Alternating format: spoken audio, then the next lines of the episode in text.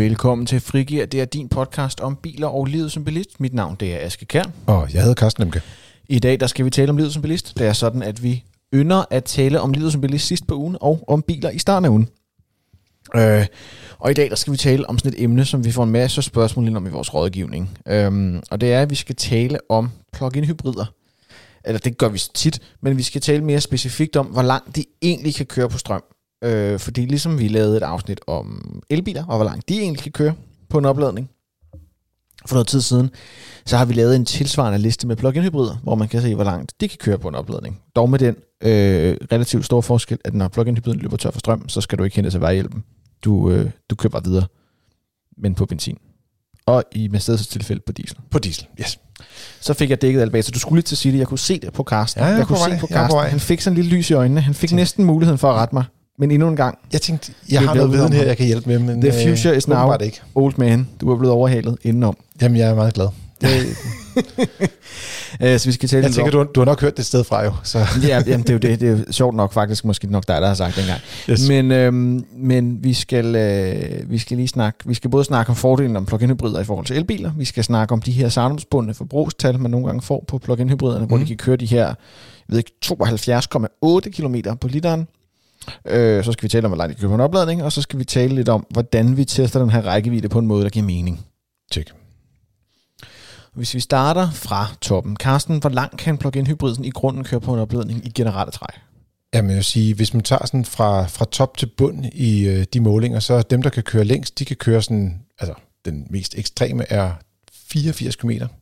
Mm. Og den, der har kunne køre kortest, og det skal også lige siges, det var også om vinteren, det var lige omkring tredive kilometer.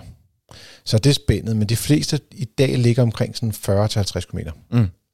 I, på den måde, som vi, vi måler. Sådan en god, en god mellemlang tur til eller fra arbejde. Ja, og for en del danskere, så vil det faktisk svare til, til det, man faktisk kører hver dag. Mm. Øh, de kører, så øh, der er mange, der kun har sådan ti kilometer eller femten kilometer på arbejde, og de vil jo kunne køre frem og tilbage, og så skulle så lade hver dag. Og det er jo det er så det, man skal huske, at hvis man skal have sådan en plug-in hybrid, så skal man jo sætte den i stikket hver dag. Så ja. det, den, den glæde skal man have i livet.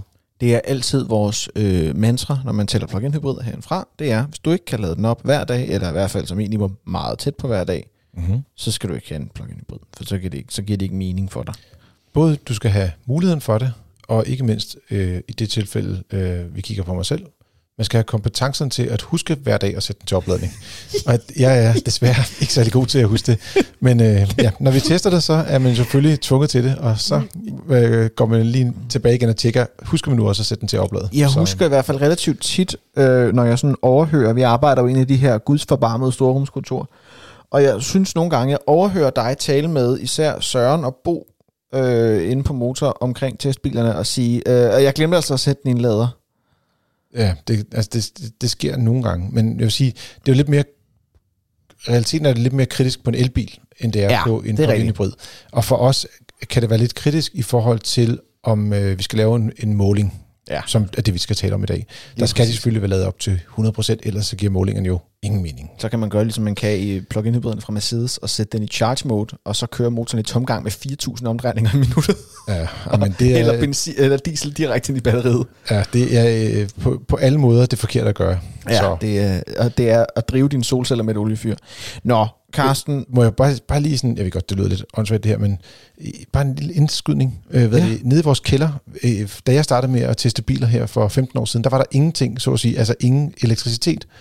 Og i dag, der har vi faktisk hele tre ladere, altså sådan til at lade elbiler eller plug-in hybrider. Så jeg vil bare sige, det kræver også, at man har infrastrukturen til at kunne både foretage tester, som vi gør, men også derude i hjemmet, så bør man jo have den her lader stående på ens privatadresse. Ja. Så det var bare lidt historie. Fremtiden er kommet til F D M, og den kan også komme ind i dit hjem med hjælp fra en elektriker. Carsten, når man kigger på plug-in hybrider, og når man ser på reklamerne og sådan noget for dem, så får man nogle gange nogle sindssygt gakkede tal, øh, hvor man får at vide, at øh, den her plug-in hybrid, den kan køre, øh, jeg ved ikke, øh, otteogfirs komma fire kilometer per liter, eller tooghalvfjerds komma tre kilometer per liter. Altså sådan, ja. Sådan nogle gakkede, gakkede tal, som enhver person med sådan en knivspids fornuft kan regne ud, måske ikke sådan helt er retvisende altid. Hvad er det, der sker med de tal, og kan man regne med dem? Ja, kan man regne med dem? Det er et godt spørgsmål. Altså, man kan ikke rigtig bruge tallet, synes jeg, til så meget, øh, men alligevel giver det sådan en, en fornemmelse af, hvad bilen kan, hvis man skal sige på den måde. Jo højere tallet er, jo mere, øh, jo større er enten batteriet, eller jo længere kører den på literen, mm. øh, når den er løbet tør for strøm. Så det er sådan en eller anden kombinationstal, ja. øh, og det er jo en norm jo, så det er jo, det er jo noget, der bliver målt af mm. fabrikkerne øh, på anvisninger fra politikerne. Øh, men, men det giver måske ikke så meget mening, når man skal sidde og finde ud af, hvordan bilen vil fungere for en i hverdagen. Og, og det er jo derfor, vi ligesom foretager øh, en måling af rækkevidden, øh, altså alene på strøm. Mm. Og så har vi også begyndt nu faktisk at foretage forbrugsmålinger, når den er løbet tør for strøm. Ja. Øh, altså med den indbyggede forbrugsmåler i bilerne. Men øh, der har vi så ikke øh, resultater på samtlige testbiler, og derfor har vi ikke øh, offentliggjort det i den her øh, undersøgelse. Ja, og det er også det, vi gjorde med, øh, med Seat Leon plug-in hybrid, som vi talte om for noget tid siden. Der ja. øh, kørte vi jo faktisk for at se, øh, hvor langt man skulle køre, for at den ligesom ramte det samme tal som den der fabriksnorm. Og det var nogle halvtreds kilometer. Ja, det er faktisk en tredje ting. Altså, normalt så tester vi øh, rækkevidden på strøm, og så tester mm. vi forbruget, når det er, du løber tør for strøm. Men lige der, der tog Søren også øh, den lille sjove opgave på sig, at sige, hvis man starter med et fuldt opladet batteri, hvor lang tid kan man så køre, øh, før at man rammer de her, jeg tror det var treogfirs komma tre, eller ja. det var i hvert fald treogfirs kilometer på literen. Øh, og, og der mener jeg, at han var oppe på tooghalvtreds eller fireogtres kilometer. Ja. Det, det kan man gå ind og se på vores test. Øh, ja. Så... Øh, øhm. Plug-in-hybriden øh, blev sådan, for bare lige at snakke om, om bilerne generelt lidt mere, før vi går ned i sådan the, the nitty-gritty på testen. Fordi når man, mange taler om plug-in-hybrider som sådan en, øh, en trædesten, og det kan jeg så sige, det, det ved jeg så også fra, øh, fra debatter på Facebook og lignende, så ved jeg så også, at det er der, så at sige, delte mening om, men, men grundlæggende så er der mange, der ser plug-in-hybriden som sådan en trædesten over til en elbil. Altså det er sådan lidt, øh, hvad kan man kalde det, elbil med støttehjul, eller, øh, eller jeg ved ikke, det er jo ikke så langt, den kører på el, så det er mere sådan en... Jo, men altså, hvis du nu, hvis du går en tur, og du skal gå øh, altså firs kilometer, mm. så tager det altså noget tid. Så jeg vil ikke sige, at de ikke kan køre på strøm, de her biler. Det kommer selvfølgelig helt klart an på, hvad for en, en bil det er. Det er. Det med de firs, plus firs kilometer, det er jo kun de meget dyre biler, der kan køre mm. så langt. Men de fleste af dem, de kører over fyrre kilometer, og det vil jeg sige, det er altså meget langt. Ja, men, så, men, men giver det mening at, at bruge den som en trædesten? Det tror jeg, det vil gøre for nogen. Øh, også fordi der er nogen, der ikke er helt sikre på, at de ligesom øh, har, at de er måske bange for at skifte teknologi sådan helt, hvis man skal sige på den måde. Altså mm. at gå helt over til kun at have el. Øh, det kan også være, at de har brug for at, at trække noget på en trailer, for eksempel. Og der er vi i den udfordring lige i øjeblikket, at der er ikke så mange elbiler, der rent faktisk kan trække sådan noget øh, af betydning, medmindre de koster øh, kassen. Altså, ja, virkelig der, mange øh, det er, jeg, tror, jeg tror ikke, der er nogen af dem, der sådan kan trække. Hvis de kan trække mere end to hundrede og halvtreds kilo, så koster de på den anden side af syv hundrede tusind eller sådan noget. Skal de ikke? Jo, altså, nej ikke syv hundrede tusind, men... Hvor meget koster det, der, E Q C? Mercedes E Q C? Jo, de er dyre, men, men du kan jo trække cirka tusind kilo med en Tesla Model tre, og den, Nå, okay. den, den koster, øh, mener det, fire hundrede og... Nu bliver lige på fire hundrede og treogfirs tusind. De, de ændrer deres priser hele tiden, så ind og tjek, men mellem fire hundrede og halvfjerds tusind og fem hundrede tusind i rundetal. Jeg, jeg elsker, hvordan du sådan... Ja, altså, jeg ved det jo ikke helt præcis, men sådan cirka fire hundrede og treogfirs tusind. Jamen, jeg kan bare ikke huske, om det er ni hundrede og firs, eller øh, præcis, hvor den ligger hen der. Øh, apropos, så øh, den der Seat Leon, ja. det var ikke... tooghalvtreds eller fireogtres kilometer, det var tooghalvtreds kilometer, den kørte præcist. Så stod den på treogfirs komma tre kilometer på literen. Slam. Det Slam. Sådan. Det kan Vi skal lige have styr på tallet. Ja, det, det kan jeg simpelthen sige, du har været inde og tjekke i mellemtiden. Det bliver man nødt til. Ja. Øh, er, der, er der andre fordele end anhængertræk ved det? Er det det? Nej, altså, ja, du har jo så også den her, skal man sige, meget lange øh, rækkevidde, eller hurtige rækkeviddeforlængelse. Du skal ikke stå og mm. vente på, at den lader op. Øh, jeg vil også sige, når du kun har øh, en... fyrre til halvtreds kilometer gør godt med, når du lader batteriet helt op, øh, og at øh, de typisk ikke kan hurtigt lades, de her batterier. Øh, det, det giver ikke nogen mening at gøre det, mm. øh, det på de her biler. Så vil du hellere bare putte øh, benzin eller diesel på, og så bare køre videre. Så du kan sige, at for nogle mennesker vil det give god mening, altså især de der, synes jeg, diesel-plug-in-hybriderne, synes jeg er ret fine, fordi at du har stadigvæk nogen, der kører rigtig, rigtig mange kilometer, mm. men så når de kommer ind i byområder, så vil de gerne køre øh, uden emissioner lokalt. Ja. Og det vil sige, at du kan køre København-Aarhus motorvej, diesel, afsted. Og så når du kommer ind i Aarhus slash København, så skifter du lige over og siger, nu kører vi bare el. Ja, og det er jo, det er jo i virkeligheden også, altså diesel-plug-in-hybrid giver også mening på den måde. Vi siger jo, vi siger jo altså når du har en plug-in-hybrid, jamen så kører du de korte ture på el, og de lange ture på øh, dinosaurer, ikke? Check. Så på den måde kan man sige, når diesel så er et brændstof, der egner sig bedst til, man kører lange ture, hvor motoren når at blive varm, jamen så er det jo måske ikke helt skidt. Men det var så det, vi snakkede om for noget tid siden. Man skal også huske, at motoren skal i gang en gang imellem, ellers så kan det godt gå galt. Ja. Carsten, når vi skal måle de her øh, rækkevidder på el hos de her plug-in hybrider, øh, hvordan måler vi det? Jamen, øh, det er sådan, at der, der findes jo en masse forskellige euronormer og sådan noget. Mm. Men vi har valgt at gå lidt en anden vej og sige, godt, vi, vi skal have noget, som sådan er praktisk anvendeligt. Så vi sætter os, øh, hvis vi kan... Øh, vi kalder det klimatisere, eller gør temperaturen i kabinen behagelig. Ja. Øh, vi sætter temperaturen i bilen, så den er rar at sætte sig ind i. Øh, det vil sige, om øh, sommeren, så køler vi kabinen ned, hvis det er meget varmt. Om vinteren, så varmer vi kabinen op, hvis det kan lade sig gøre med bilens øh, batterisystem. Øh, typisk, hvis den holder i kælderen her i F D M-huset, så er der altid sådan atten grader, så, så plejer vi bare at, at starte køreturen, mm. øh, uden, uden ligesom at have forkonditioneret bilen på en eller anden måde. Ja, og når du siger det, så er det vigtigt at sige, det er ikke sådan, mens vi kører, det er, hvis vi kan gøre det, mens den sidder i laderen, før vi kører. Ja, og, og også sikre, at, skal man sige, at batteriet er hundrede procent opladet, når vi starter turen. Mm. Bang. Og så nulstiller vi triptælleren, og så kører vi ti kilometer på motorvej, så kører vi ti kilometer bykørsel, og så kører vi resten på landevej. Sådan i grove træk. Mm. Så det giver den, øh, det er fordi, at på motorvejen bruger den mest energi, ved bykørslen, fordi man kører langsomst, der bruger den lidt min, mindst energi, og så på landevejen er det sådan lidt midt imellem. Ja.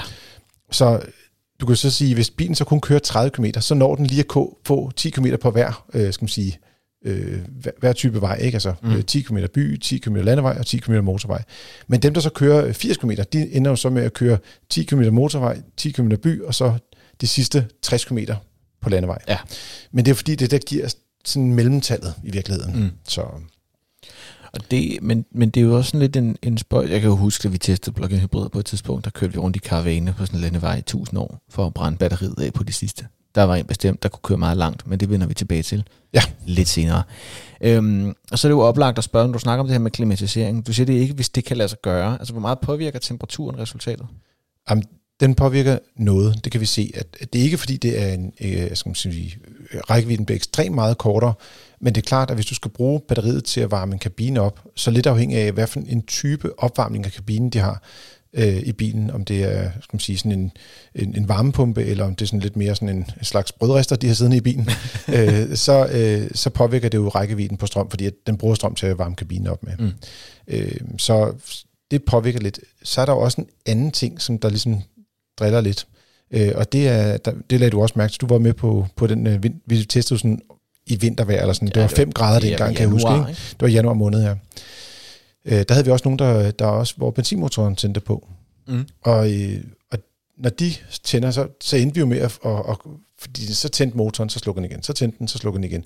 Og grunden til, at den tændte og slukkede, det var egentlig for at varme kabinen op, fordi at det var den mest effektive måde for bilen at, og ligesom at, at, at få brugt energien optimalt, kan man mm. sige. Øh, men, men der har vi så gjort det, at vi så beregner tilbage igen og siger, godt, så kan vi se, hvor langt har vi kørt, og hvad er gennemsnitsforbruget, i den, altså indtil den løber sådan tør, rigtig tør for strøm. Mm. Og så øh, finder vi så ud af, hvor mange kilometer den har så kørt sådan principielt på benzin, og så trækker vi dem fra måleresultatet. Så vi går sådan op i at sige, hvor meget kan du køre alene på el? Og så ved jeg godt, øh, fordi vi har jo snakket med en del øh, plug-in hybrid ejere, at øh, der er også nogle øh, ejere, som bare slukker for klimaanlægget, men det gør vi ikke. Altså, det mener vi ikke er øh, skal man sige, forsvarligt, når man ligger og kører i trafikken. Der skal man have sørget for, at der er ventilation i kabinen, så du får frisk luft ind, øh, får varmet og have den rigtige temperatur i kabinen. Og om vinteren, der tænder vi også noget som sædevarme, og øh, skal man sige, hvis der er brug for øh, varme i bagruden, eller sidespejl, eller hvad det nu er. Ja. Og det er jo så, altså jeg vil sige, varme i ruderne handler jo typisk om udsyn, så det er jo sådan lidt en anden, en anden diskussion end komfort. Men, men der er jo både noget trafiksikkerhedsmæssigt i, at det er svært at fokusere, hvis du sidder i dårlig ventilation, eller sidder og har det drønvarmt, eller sådan noget. Men det handler jo også om at lave en test, der er reelt retvisende for, hvordan almindelige mennesker bruger deres bil. Altså man kan ikke... Man kan ikke altså jeg vil i hvert fald føle, hvis jeg læser en test herindfra, nu er det sådan svært at lade, som om jeg kan arbejde herinde, men hvis jeg gør, hvis jeg prøver... og læse en test herindfra, og I så sagde, jamen det kan køre så, så langt på strøm, men det kræver lige, at du slukker for aircondition, selvom det er toogtredive grader varmt, så var jeg da i grunden blevet skuffet. Ja, og, og at du altid kun kører ned ad bakke, eller noget af den stil, ikke? Ja, ja, så, i medvind, med sidespejlene klappet ind. Men, men sådan gør vi ikke. Vi prøver sådan bare at tage udgangspunkt i sådan, det, folk gør til hverdag. Vi har også tændt mm. øh, for musikanlægget, ikke fordi, at de her test varer evigheder, fordi at, øh, ja, altså halvtreds kilometer, det tager jo sådan lige i underkanten af en time at køre sådan en test, mm. ikke? Så, øh, men... Ja, øh, vi prøver at gøre, som de fleste gør. Ja. Og så øh, vil der jo være lidt forskel på, om vi har testet bilen om sommeren eller om vinteren, fordi det påvirker, altså den her meget lave temperatur, øh, den påvirker øh, rækkevidden, og derfor har vi også angivet faktisk øh, på vores øh, hjemmeside med små stjerner, hvis det er, at vi har testet bilen, hvor det er, at øh, der har været lavere en, en temperatur, der er lavere end øh, ti grader. Okay. Ja. For det var noget, som jeg hørte fra vores måling af elbiler, at der var flere, der efterspurgt, at vi angiver, hvad temperaturen var, da vi testede dem. Ja, og øh, faktisk, øh, ja, det, men det er, en, det er måske en anden øh, test, vi øh, kunne komme ind på lidt senere måske. Øh, men, men lige præcis på elbilerne, der er de fleste biler rent faktisk testet, hvor der er over ti grader. Ja. Så det er meget få biler, vi har testet med lave temperaturer, men øh, det kommer vi nok tilbage til. Ja. Øh, Carsten, hvad for en bil kører længst? Hvad for en plug-in hybrid kører længst på ren el? Jamen, øh, den, den, der kommer længst, det er faktisk en bil, hvor det er, vi ikke har frigivet øh, artiklen endnu, altså selve testen, så det er uh, lidt breaking news, det her. Breaking. Øh, og jeg vil sige, vi kan tage en, øh, en top tre. Ja, kør. Mercedes-Benz G L E tre hundrede og halvtreds D E, den kørte fireogfirs kilometer ja. på en opladning. Og så tænker man, G L E, det lyder som noget, der er voldsomt, og den er gigantisk, den bil. Og når du har sådan en stor bil, så er der også plads til et stort batteri. Og det er det, der ligesom redder den hjem. Ja. For den er ikke særlig effektiv. Øh, den den kører ikke så langt på, på kilowatt-time, hvis man skal sige det sådan, som man siger, kiloliter, så langt på kilometeren, som øh, på literen i gamle dage. Ikke? Men øh, det er den, der har det største batteri, og derfor kører den længst. Øh, og den, der har kørt den næst længst, det er også øh, en tilsvarende model fra B M W, der hedder B M W X fem. Øh, men den blev så målt om vinteren, hvor det var lidt øh, køligere, mm. og den kørte toogtres kilometer. Det var den, du kunne huske ja. fra vores test ja. i sin tid. Den blev ved med at køre, ved med at køre, ved med at køre. Ja. Og så har vi faktisk haft en bil her i foråret. Det var i maj måned, vi havde en Mercedes-Benz A-klasse. De er i gang med at, at rulle nogle plug-in hybrider ud på deres mindste platform for mm. Mercedes. Og den her A to hundrede og halvtreds e, det er faktisk en rigtig fed bil. Altså virkelig god mm. pakke. Og øh, hvis man går og overvejer det, så burde man måske lige kigge i den retning, hvis ikke man er til sådan en S U V. Og den kørte seksoghalvtreds kilometer på en opladning. Det synes jeg også er ret pænt. Den er opgivet til lige over halvfjerds. Ja. Så det, det er sådan... Og der, der vil jeg sige, det her med... Vi har talt meget med W L T P. Mm. Det var en ny målenhed, øh, for målenorm for, hvor langt bilen kører på literen. Og hvis du tager en benzin- eller dieselbil, så virker det faktisk ret fair, de nye tal. Men det gør det ikke på de her rækkevidder. Mm. Og det er også derfor, vi rent faktisk måler dem. Fordi at hvis nu at rækkevidderne var øh, fra fabrikken, for det var nogen, man kunne stole på og bruge til hverdag, øh, så var der ikke nogen grund til at bruge en masse tid på at køre rundt og foretage kontrolmålinger af det. Så jeg vil sige, det er en af årsagen til, at vi rent faktisk laver de her øh, målinger af bilerne. I forhold til det der med størrelsen på batterierne og sådan noget i dem, og det kan jeg huske, jeg mener, jeg husker det som om, vi regnede på det, da vi kørte den der plug-in hybrid-test, hvor den der B M W X fem, den bare blev ved med at køre og køre og køre og køre, uden den der motor startede. Ja. Hvor vi kiggede på den og fandt ud af, at batteriet, der sidder i plug-in hybrid B M W X fem, ja. altså som jo er sådan et babybatteri til backup, til at køre på strøm, ja. til daglig, er på samme størrelse som batteriet i den første Renault Zoe var. Ja. Som var den første ægte elbil fra Renault, hvis nok. Jeg kan ikke huske, om Fluence kom før. Men det er den, som man kender. Det er den, der alle hjemmeplejerne kører rundt i. Ja, det, det, det er helt klart deres mest udbredte ja. skal man sige, model fra, fra Renault af. fjorten femten af de der Fluence fra Better Place, og det var en ups, og vi kan alle sammen begå fejl. Men, øhm, og det er bare for at sige, at størrelsen på batteriet har også sådan en kæmpe indvending. Det er ikke fordi, at de her to biler, G L E'eren og øh, X fem, er sådan særlig energieffektive på nogen som helst måde. Der er bare rigtig meget strøm at tage af. Jamen, jeg kan sige, at den der Mercedes øh, G L E tre hundrede og halvtreds, den har et batteri, der er på, på enoghalvtreds, enogtredive kilowatt-timer. Og mm. det er altså meget stort. Altså det er et virkelig stort, tungt batteri. Ikke? De store elbiler i dag, de har måske et på hundrede kilowatt-timer, men i starten, der var elbilsbatterierne kun på de der tyve. Jeg tror også, den der B M W, det var sådan tyve til toogtyve ja. kilowatt-timer, den havde i, i batteristørrelse. Ja, så det er virkelig meget. Nå, i den anden ende af skalaen, Carsten, hvad, ja, der skal vi også ned. Hvad for nogle biler kører så kortest på en opladning? Jamen, her der ender de biler, vi har målt, der har kørt kortest, det er også dem, der var med i vores test sidste vinter. Mm. Og øh, det... det påvirker lidt deres, deres rækkevidde, og øh, det, med den lille mente, så læser vi op fra bunden af. Det er Mercedes-Benz E-klasse, øh, E tre hundrede, øh, det er sådan en diesel, ja. øh, plug-in hybrid. Den kørte seksogtyve kilometer. Mm. Og så havde vi nogle øh, af de her beregnede biler, som øh, både kørte på benzin og strøm. Det var en Kia Ceed S W. Mm. Den kørte niogtyve. Det havde vi, der, var, der var faktisk tre biler, der kørte niogtyve kilometer på, på en opladning. Det var den, og så var der også Mitsubishi Outlander, som jo ja. har været ret solgt øh, hidtil. Øh, modellen er på vej ud, der kommer ikke en afløser. Super populær øh, yes. plug-in hybrid. Tidligere, øh, men nu totalt overgået af især øh, Ford Kuga øh, på ja. salgslisterne, og der kommer også nogle andre konkurrenter, der, men, men, der slår den. Men måske ikke lige nu, men det er en anden sag. Nej, der bliver ikke indregistreret så mange lige i de her uger. Det må vi nok erkende. Så ja, det, ja, det, det er lidt en øh, sørgelig sag. Der gik næsten et helt afsnit, hvor jeg ikke grinte af hele den der Ford Kuga-sag. Det går ikke. Okay. No. Og så er der Toyota Prius plug-in hybrid. Den øh, kørte også øh, niogtyve kilometer ja. på en opladning. Så. Prius er jo også en bil, der især i U S A blev jo meget notorisk for at være sådan en hybridbilen. Øh, der var altså i mange år i U S A, der var Prius jo synonymt med hybridbilen, for der var ikke andre.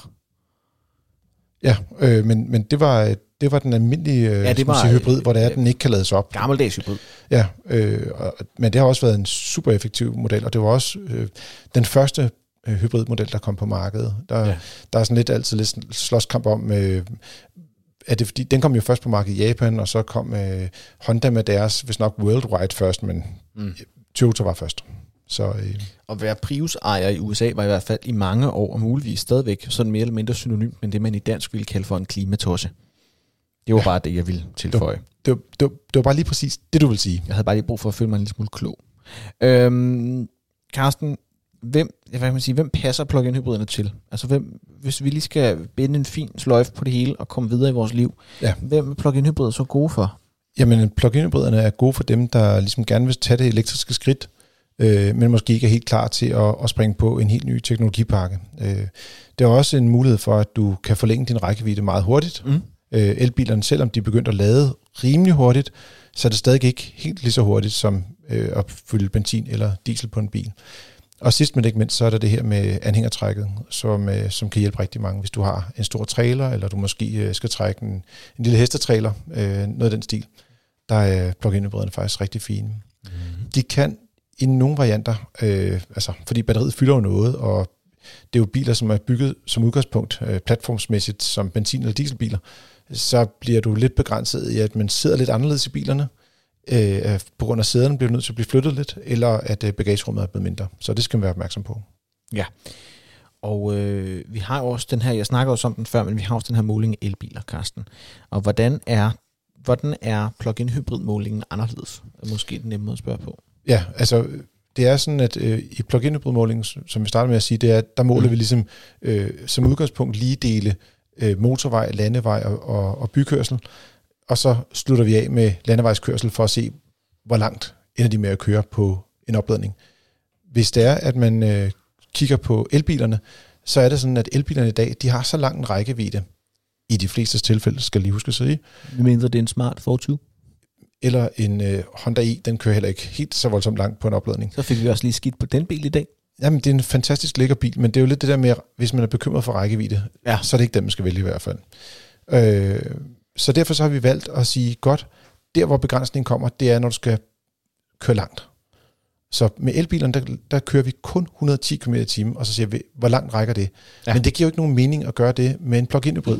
Fordi hvis du gik ud på motorvejen, og så kørte du hundrede og ti kilometer i timen med den, så vil det der strøm forsvinde, altså som dug for solen. Og i virkeligheden er det der, hvor det er, du skal købe benzin eller diesel. Ja, det er det. Altså der, der, der tror jeg ikke, det er, nogen, det er ikke nogen underdrivelse at sige, at kører du motorvej med en plug-in hybrid på ren el, så siger batteriet biu, relativt hurtigt.